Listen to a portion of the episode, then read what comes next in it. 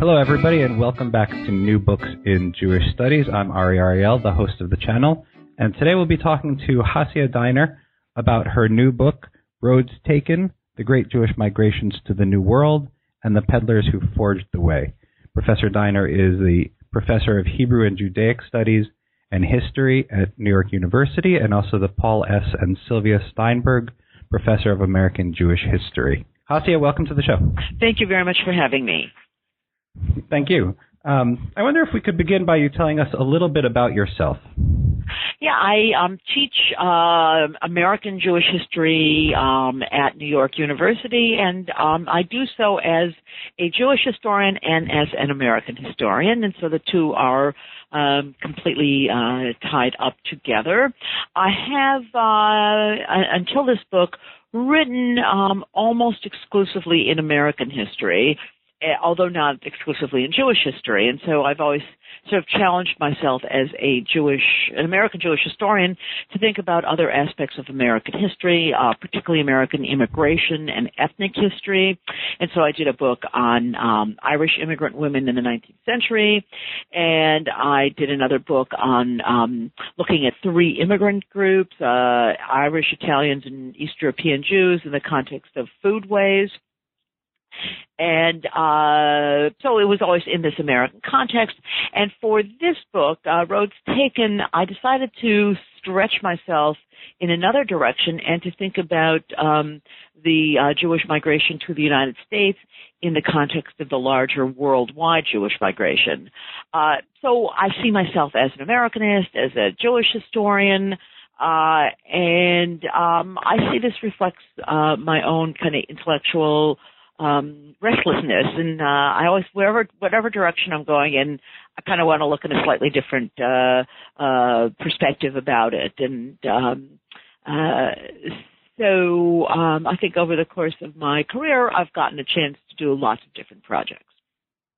And so this is the first book that's really international in scope. That must have had some challenges to it. Yes, because it is uh, challenging first and foremost because I didn't know all these other histories, and so I really had to um, uh, teach myself about, uh, uh, you know, in a way, two different kinds of um, zones. And one is I had to figure out why this Jewish migration took place, and so I had to become pretty comfortable, pretty familiar with um, Jewish history. Uh, not just in uh, Europe, but also the Ottoman Empire and North Africa, in that um, uh, these Jewish peddlers were coming from those places uh, as well. And while their numbers may not have been as great, they were still part of the great Jewish migration, and they were peddling as well. So I had to learn that.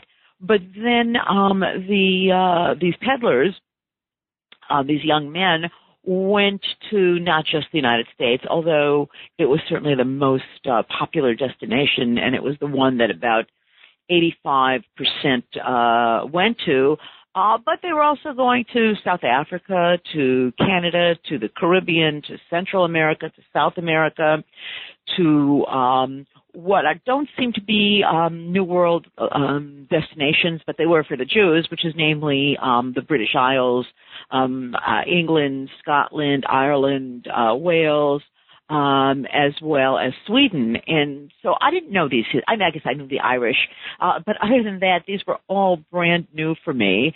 And so it was one of the things I really loved about the project was just uh, sort of plunging into the histories of these places in this era in which the uh, Jewish migration was taking place, and particularly thinking about uh, the kinds of um, people to whom the peddlers, the Jewish peddlers, sold, uh, the kinds of people whom they would have met along the way, which is the title of one of the chapters, and um, uh, people along the road, and um, uh, try to figure out what would have been the uh, local circumstances which would have uh, made it possible for um, these immigrant Jews to be successful, and most of them were relatively successful, uh, to be successful um, in this very intimate kind of um, selling. So, maybe for our listeners who aren't familiar with this, could you give us a little background on the Great Jewish Migration?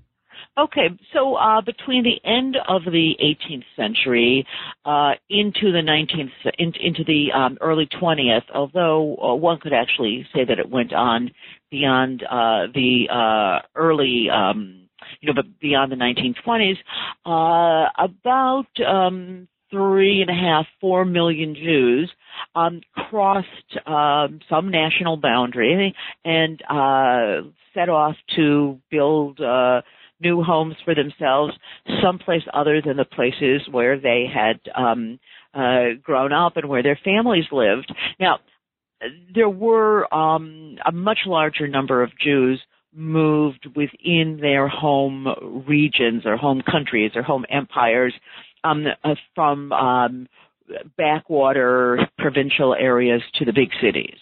That was an enormous migration, but I'm really not looking at them.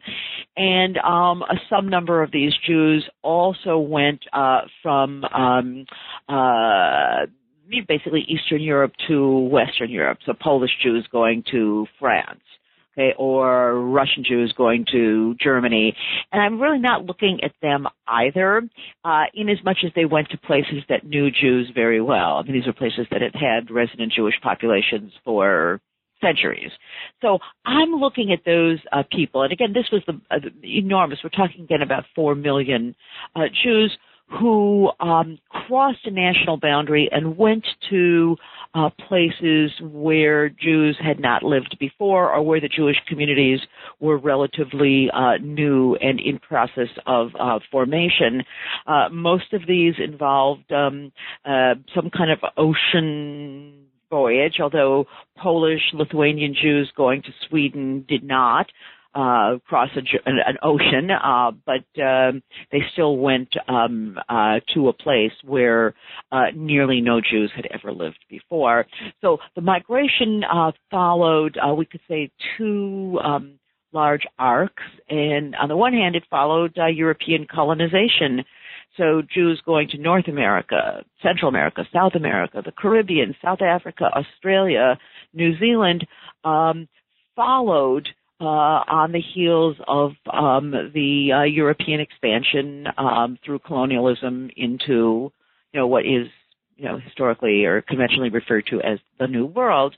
Um, but um, the uh, colonialism wasn't the only part of it, and so the other arc is that these Jews followed um, the uh, spread of um, uh, capitalism, and so um, regions of um, uh, Europe, places like Ireland, Sweden, Scotland, so on, as they uh, become more and more caught up, as these are regions that were previously relatively untouched by capitalism, where most people lived in relatively subsistence economies, um, and um, in which um, they had uh, lived with very low levels of material consumption.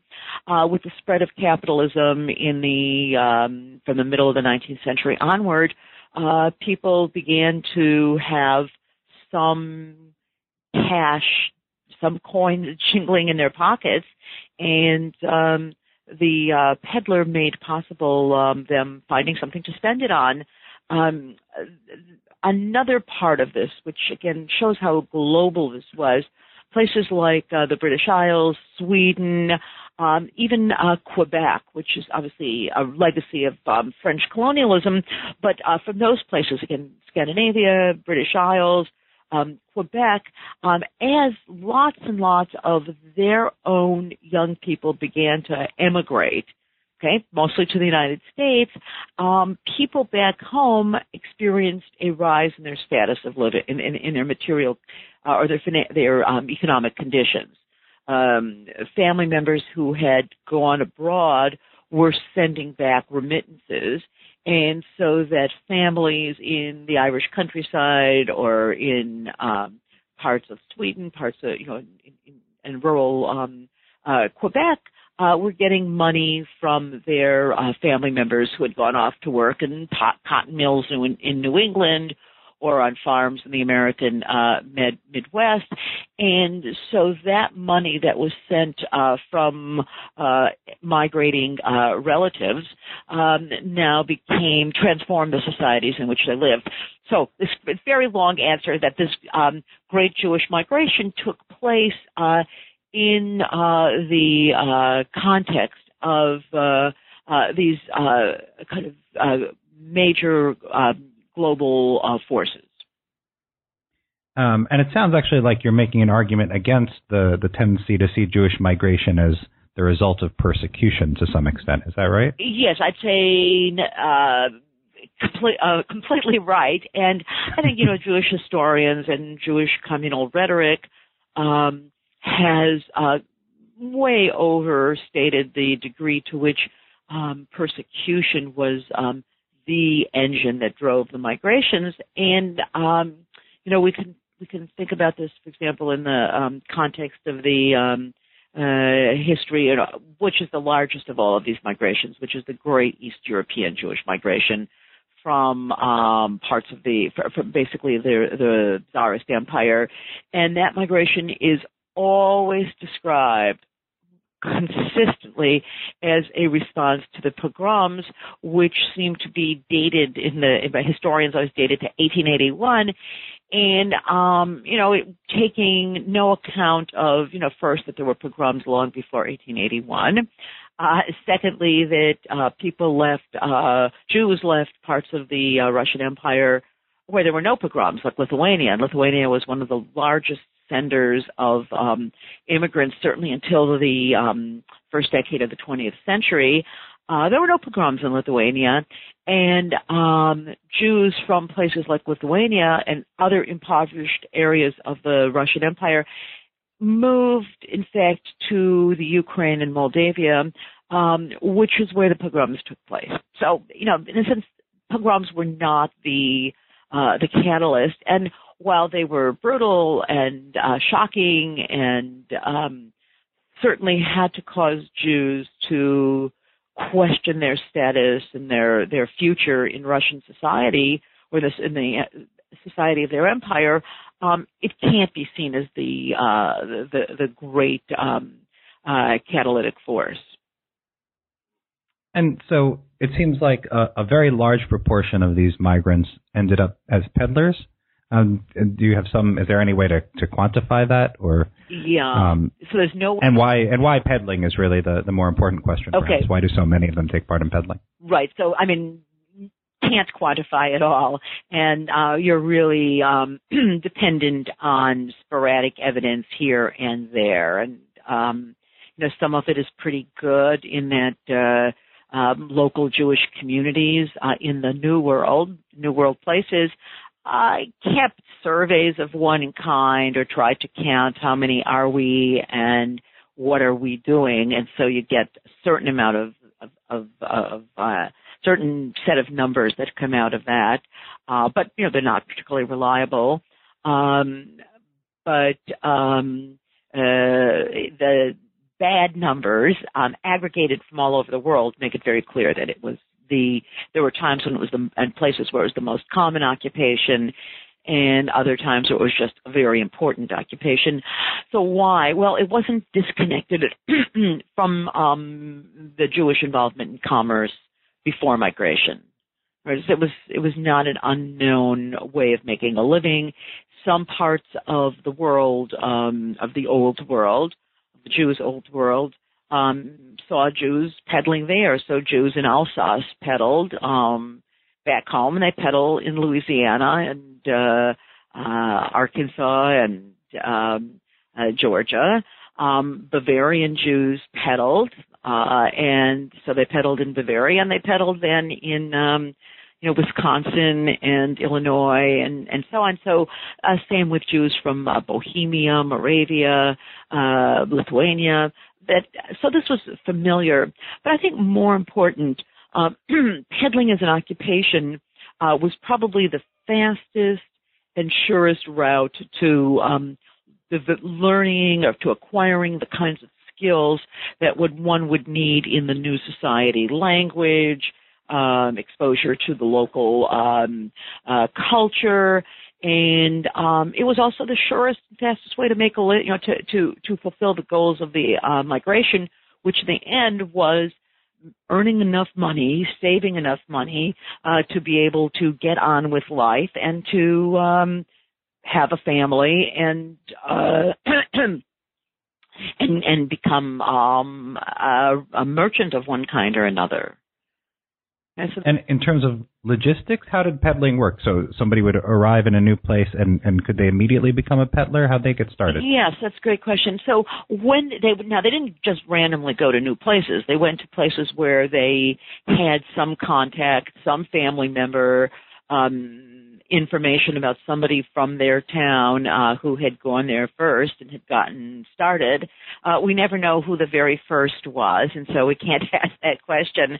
Uh, but people didn't. Uh, Jews, like all other migrants, just didn't didn't just uh, ramble uh, randomly, but they very much. Uh, uh, uh, focused on particular destinations where there were there were where they had co- connections, and so they show up, um, and there's a brother there, an uncle, a cousin, a townsperson, a friend of a friend of a friend, and um, those individuals uh, were uh, there were some of those individuals who were already involved in some kind of retail establishment. Uh, particularly uh, what became the sort of Jews métier was dry goods, okay, and um, you know fabric, um, needles, buttons, thread, um, cutlery, uh, eyeglasses, watches, jewelry, uh, lace, ribbons, um, uh,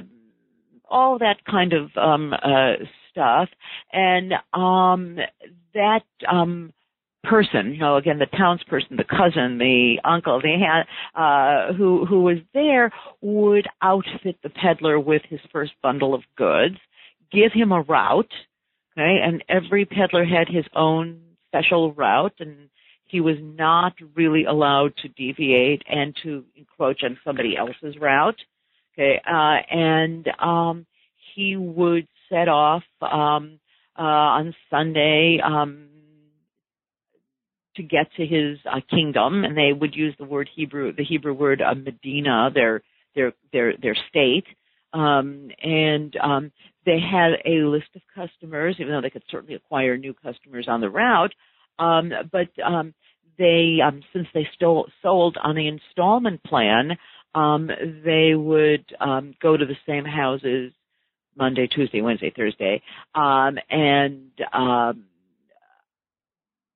collect what was owed to them from the previous week, and um, then in, in, in the process, um, hopefully get the uh, customer to want to buy something um, else, which would then extend the amount of time that that customer was uh, uh, in debt, in, indebted to them, and uh, through which um, the peddler could and make uh, make his living, make his um, small profit, you know, really a hair's breadth kind of uh, margin for, for the uh, of profit.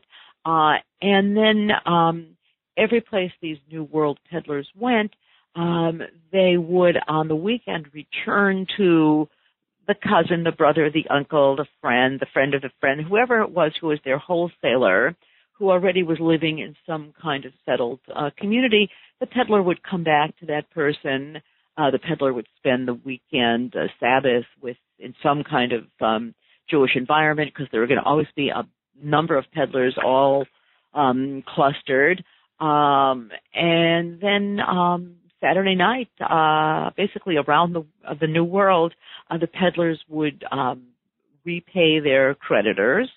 Okay? This is what I, you know, I got so I took so much and so much goods for you. Here's what I owe you.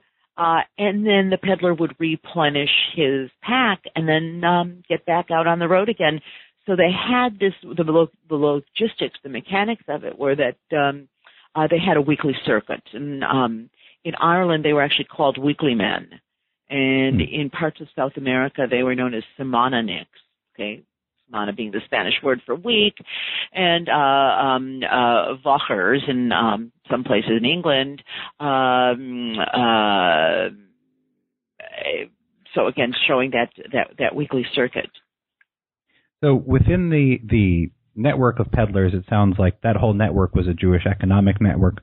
And then were the customers all non-Jews? Yes. So the you know from the top to the bottom of the selling chain, it was Jews. You know, Jewish peddlers got their goods from Jewish shopkeepers who got theirs from Jewish wholesalers who got theirs from Jewish uh, peddler supply companies who uh, got those from larger supply companies uh, who got actually a good deal from Jewish manufacturers. Okay, and so the goods flowed that way and the credit flowed that way, uh, but uh, the customers were all non-Jews, and so uh, uh, they uh, were the only uh, non-Jews in this entire um, kind of vertical chain. Could you talk a little bit about then the interaction between the Jewish peddlers and their non-Jewish customers? Yes. So, uh, you know, it would seem like it would be a really fraught situation and one that could lead to just a lot of uh, unpleasantness. And um, certainly there were some people who didn't want any peddler to come to their house and would not answer the knock on the door or slam the door in their face. Um, but in the main, from um, the uh, testimony of um, peddlers and the testimony of their customers, from other more, um, shall we say, neutral type sources, um, it seems as though the, the customers were really happy to buy from the peddlers. Um, for farm families, it may have relieved the um, uh, loneliness. Uh, I should say, uh, before going on and go on any further, um, the um, customers were all women. Okay, so they mm, sold, okay. I think they sold goods that uh, would have been of interest to, to women. Okay, uh, again, buttons, lace, mirrors, pictures and picture frames for the wall, tablecloths, towels, sheets, pillowcases.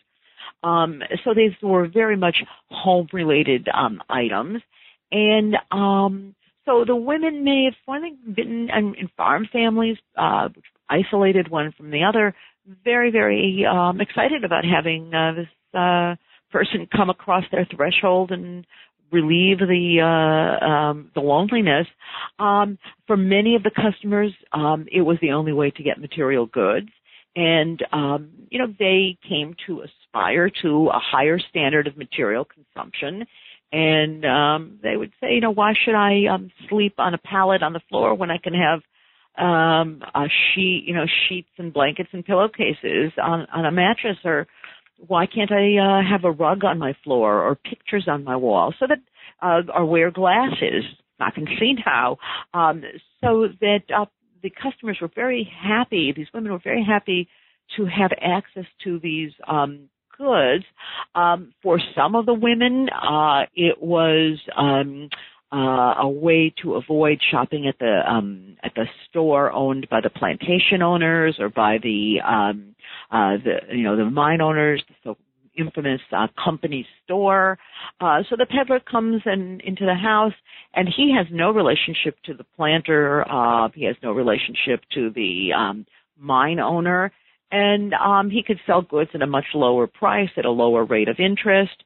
Um, for um, African American women. Uh, the peddlers were really very important because these were women who, if they went into town to a store, besides the indignity that they would face having to, for example, get off the sidewalk when a white person walks by, which you know is pretty graphic, that they would um, not be able in a store. They couldn't try on clothes. They couldn't um, touch the merchandise to see how the fabric felt, or maybe take a um, a necklace out of the case and hold it up to their um uh you know to to, to their bodies and see how it may have looked uh the peddler is perfectly happy the peddler uh comes into their house and he treats them uh, like he would any other customer because like any other customer they have uh, money to spend um on these um inexpensive uh, but yet luxury items.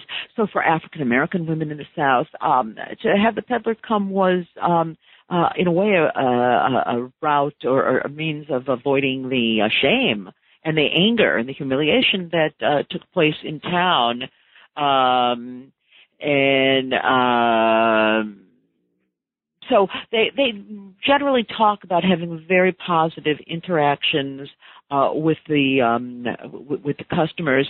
Uh, there's one wonderful story where um, from the South um, where a peddler knocks on the door, and a woman, uh, Georgia it was, and she you know opens the door and she looks at him and she says, "I don't let Yankees into my house." He said, "I'm not a Yankee, I'm a Jew." He said, "Oh, then you can come in."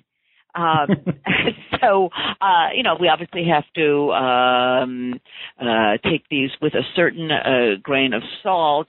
Um, uh, but um, I think that I'm, I'm I'm feeling that you know I, I assess them as reasonably accurate. Um, one way we know that they had pretty good relationships um, is that whenever there was political turmoil usually launched by merchants, you know, local merchants against the peddlers. The female customers stuck with their with the with the peddlers. They liked hmm. the peddlers, and um, there were all over the world um, uh, um, uh, cases where peddlers were murdered. They, now they were they were not murdered because they were Jews, but they were murdered because they were um, uh, unarmed men on the road with money and goods, so they're a pretty easy um, target for um, uh, uh, ruffians. And um, so when uh, these pe- when when there were peddler murders, what was really striking is one thing the society as a whole marshaled its resources to apprehend the criminal, you know, the, the, the, the, guilty party, to bring them to justice, to try them, um, to punish them. And in the inquests you know, the local people came up and said, you know, that this peddler was, you know, he was a really nice person. We've known him for two years. Um, and they would point the finger at some of their, you know, neighbors. You know, it was the sons of so and so who uh, um, did it, and so hmm. that um, they didn't view the uh, Jewish immigrant peddler as somebody who was outside of, uh, shall we say, their moral universe. And uh, and it's and, funny because there there could be this tendency to imagine peddling as a, an old-fashioned, old-world profession, but it actually sounds like the peddlers used peddling to incorporate themselves into a new society, but also that they were really agents of change and, and modernization in their destination places. Absolutely, and so there's a wonderful memoir by. Um, uh, an individual um, who was eventually the uh, president of Colombia, South America, and he says, you know, in our town, um, no, no peasant ever owned a pair of shoes until uh, the peddlers came until the Jewish peddlers came, and um, in uh, perhaps less uh, direct kind of testimony, um, we you know get the sense that you know for these um, customers, this is their first access to these kinds of goods, and these are goods that we would certainly consider necessities, sheets and pillowcases. Okay, towels. Okay, but for them, these were relatively new items. Um, I was very struck by reading how Jewish uh, peddlers in um, Cuba and Jamaica and uh, you know other parts of the Caribbean sold um, uh, neckties and um, suspenders and cloth handkerchiefs to the um, you know they said sell them to the wives of uh, plantation workers.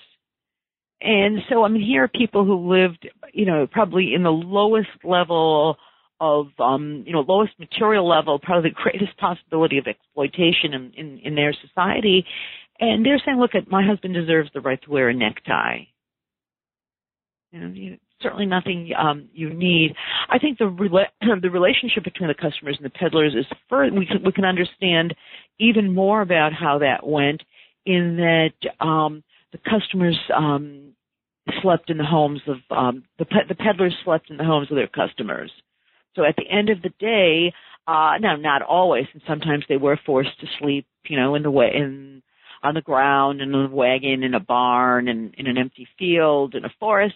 But um for the in the most part um you know they would ask you know customer uh the last customer of the day uh may i lodge here for the night?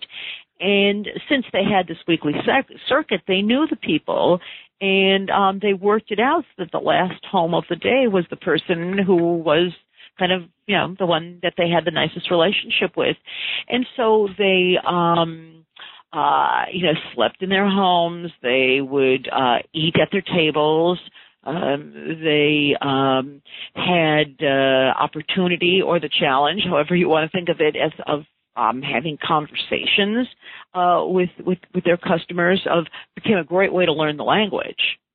Okay, mean, so here they are spending the night in a family that speaks Spanish, French, Swedish, uh, whatever, um, uh, and uh, you know they have to learn how to communicate. Uh, um, and so, in some of the peddler memoirs, they said, um, "I agreed um, to give them an extra item, and um, they would teach me English or French." Or, so um, uh, that you know, if if the um, uh, customers despise them, and they wouldn't be letting them sleep in their homes.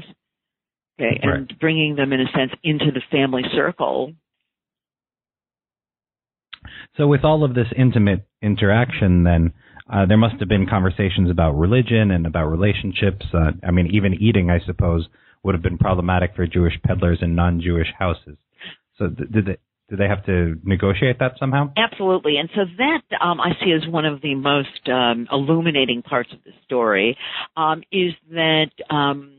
Uh, I mean, since their customers were all non-Jews, and basically they're all Christians, um, so that um, uh, you know the peddler is confronted with a series of um, uh, moments in time uh, or within this one evening that they're sleeping there where the issue of religion comes up. And certainly food is first. And so the uh, uh the wife of the family the his his his main customer they say well would you like to eat here? And the the peddlers have to decide am i going to eat it or not? It's obviously not kosher.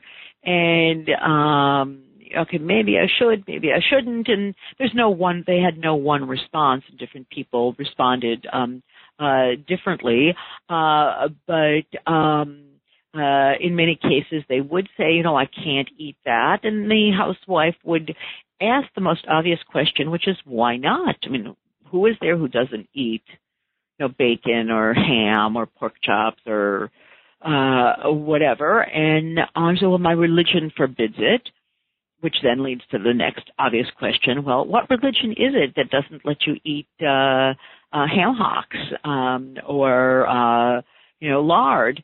And so I'm a Jew, and um, Jewish religion um, says that uh, you know we may not eat this food. And rather than have that be a, a matter of controversy or insult, what you're not going to eat my food, or what you're a Jew, they'd say, okay, well, what can you eat? And so sometimes peddlers would leave uh, pot um, at the home of um, uh, you know, each one of those homes, and they would cook themselves, or the um, housewife would, um, uh, you know, prepare something that they could eat. Um, other times, though, the peddler would just say, "Look, I, I'm just going to eat whatever is, is given to me." Um, but there were other religious conversations that took place as well. Sometimes the um, family would ask, "Well, what does it mean that you're a Jew? What, who are the Jews? What do they believe?" Uh, in um, law, quite a few narratives from uh, particularly South Africa among the um, Afrikaner, who were uh, great readers of the Old uh, Testament of the Hebrew Bible. Um, where and the fa- uh, family would read the Bible together at night. Uh, and um, one amazing memoir, um, he said that the the Boer, the Afrikaner farmer, would say, "Since you're one of the chosen people, would you read the Bible for us and tell us uh, what you know how you uh, you know, what it means to you. Um, peddlers in their memoirs and customers in their memoirs talked about seeing the Jewish peddler, the male, uh, they're all men, uh, praying in the morning and um, putting on his prayer shawl, putting on, uh, you know, the leather, uh, tefillin, um, uh, um, on uh, their, um, you know, on their foreheads and on their um, uh, uh, around their arms. And what is this? And so um, this too became a kind of moment in uh, time in which the uh, peddlers and the um, uh, uh, customers met over the issue of uh, religion. There's a really remarkable story in chapter three about a, a peddler named uh, nicknamed Holy Moses. Yes. Could you maybe speak about that? Yes. So, um, Holy Moses, um, he was peddling in the Dakotas, a Jewish man from uh, Lithuania, and he um, had you know his his clients. They all knew him. They knew he was very religious. Uh, and um, at one point, um, he was. Uh, um, uh, approached by several of the customers. And the customers were primarily German speakers, uh, immigrants from Germany to as farmers to the Dakotas, and they approached him and they said, um, "We uh, we are, uh, we don't have a minister, and we wonder if you would come and uh, lead services in our congregation."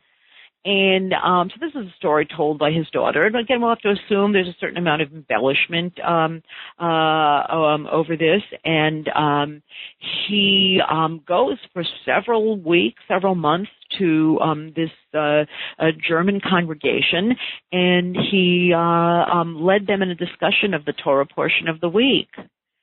And um, so, uh, uh, you know, one can ponder this and um, uh, and ask, you know, the question. Um, do, you know, if he had not left uh, Lithuania as a peddler, and if they had not left Lithuania uh, or of Germany to go become farmers in America, uh, and um, uh, you know, would either have ever met the other?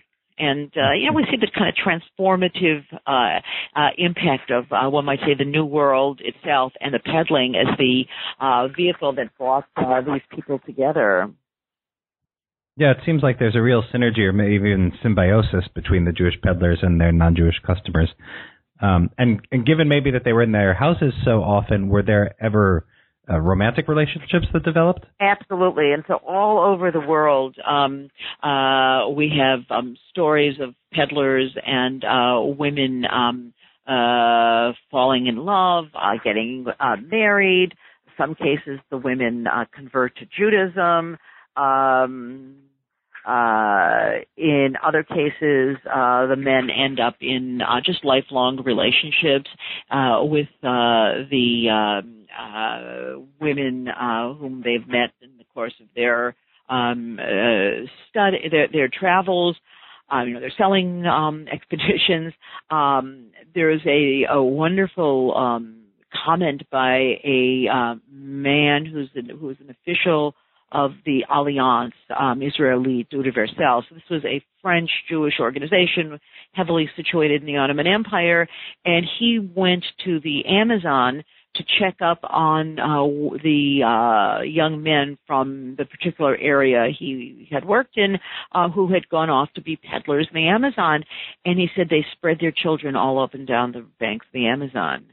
And he says, and he was in a boat, and he said the little boy who was uh, uh, manning the the boat or the raft, uh, said his name was Solomon, and he said, "Well, why do you have the name Solomon?" He said, "Oh, my father's a Jew," and uh, the um, uh, these relationships were, you know, in a way natural and normal. I mean, these were single men on their own, and um, they met, they fell in love, and um, uh, again, it has a tra- transformative impact on um, on the Jews and on the places they went. So it sounds like most of the relationships are very positive, but of course there is also some opposition to the peddlers. Does that mostly come from from other business interests or local stores, or who's who's against the peddlers peddling in their areas? Yeah, so the the opposition to the peddlers come primarily uh, from uh, the um, uh, merchants who just see the peddlers as unfair competition, and they want uh, they want them out. Um, in some places it's just a clear, uncomplicated economic uh, tension uh, without the religious or the ethnic or the national or whatever we want to call it, without the Jewish issue coming in.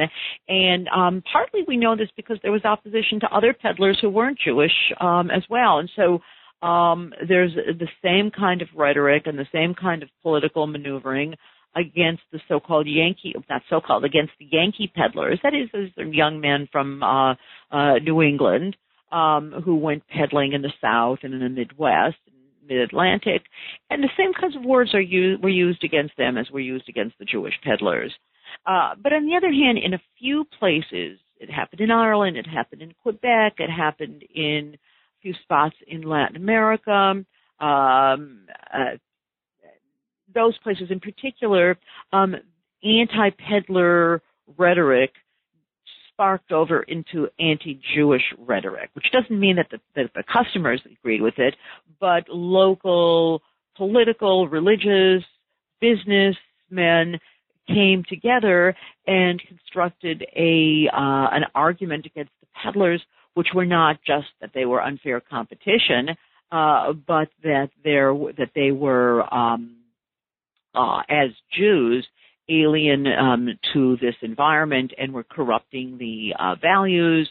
Uh, that they were uh, the killers of Jesus. They were the uh, parasites who uh, uh, fed upon the poor, and, and so on.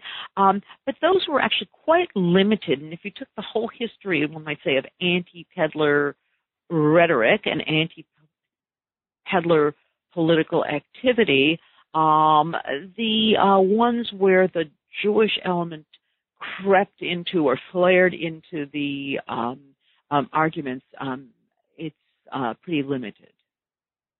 It also sounds like the peddlers are upsetting racial and gender norms. So I would imagine that also led to some opposition. Yes. Is that right? Yes. And so the you know, in many places in the American South, for example, there's just a kind of fear that wherever the peddlers went, they were going to uh because they're selling um material goods to African Americans, uh material goods um that um uh, in a way we were at least on the surface in terms of you know uh, erasing some of the differences between being the privilege of being white and the uh, degradation of being not white. And so if a, if a uh, African American can have the same household furnishings and the same uh, necktie and the same um, jewelry, then um, what uh, you know it's it's it's erasing some of the the um, sting of race, as it were, or the privileges of race. Uh, and so Jewish peddlers were often um, uh, described as uh, riling up um, the uh, local uh, um, African Americans because of their um, the disruptive quality of the um, of the selling. Uh, in many places, the uh, owners of the mines didn't like the idea that the peddlers were coming in and taking people away from the company store. And that's you know disruptive of class relationships. Uh, and the issue of gender is that was kind of universal, and there was always the sly, snide, um, slightly humorous, sometimes not so humorous, uh, notion that peddlers were seducing women uh, and that they were kind of sexual predators. Um, but I think we can um, see that as again more limited than the than the uh, positive interactions, in as much as the peddlers. Um, all almost almost all of whom, in fact, I could say I, I was I think certain all of whom uh, end up um, not being peddlers but becoming shopkeepers. And when they open their shops in the local area, they are um, uh, considered to be uh, respectable, upright uh, citizens of a local community. People patronize their businesses. Um, they um, occupy um, positions of respect. They might serve on a school board or on a um, road commission or uh, a, a, kind of local board of trade. Uh, you know, what, whatever um, local honors were available, they would uh, be able to um, uh, um, uh, acquire these, and so it shows that they re- they garnered the respect of their neighbors, for the people to whom they'd sold. So it sounds like then uh, peddling is a, a, temporary profession. Could you say a little bit about maybe how long one usually peddled, and, and I assume then that they were they stopped peddling because they were looking for better conditions with a more sedentary lifestyle. Okay, so I mean nobody peddled because they wanted to.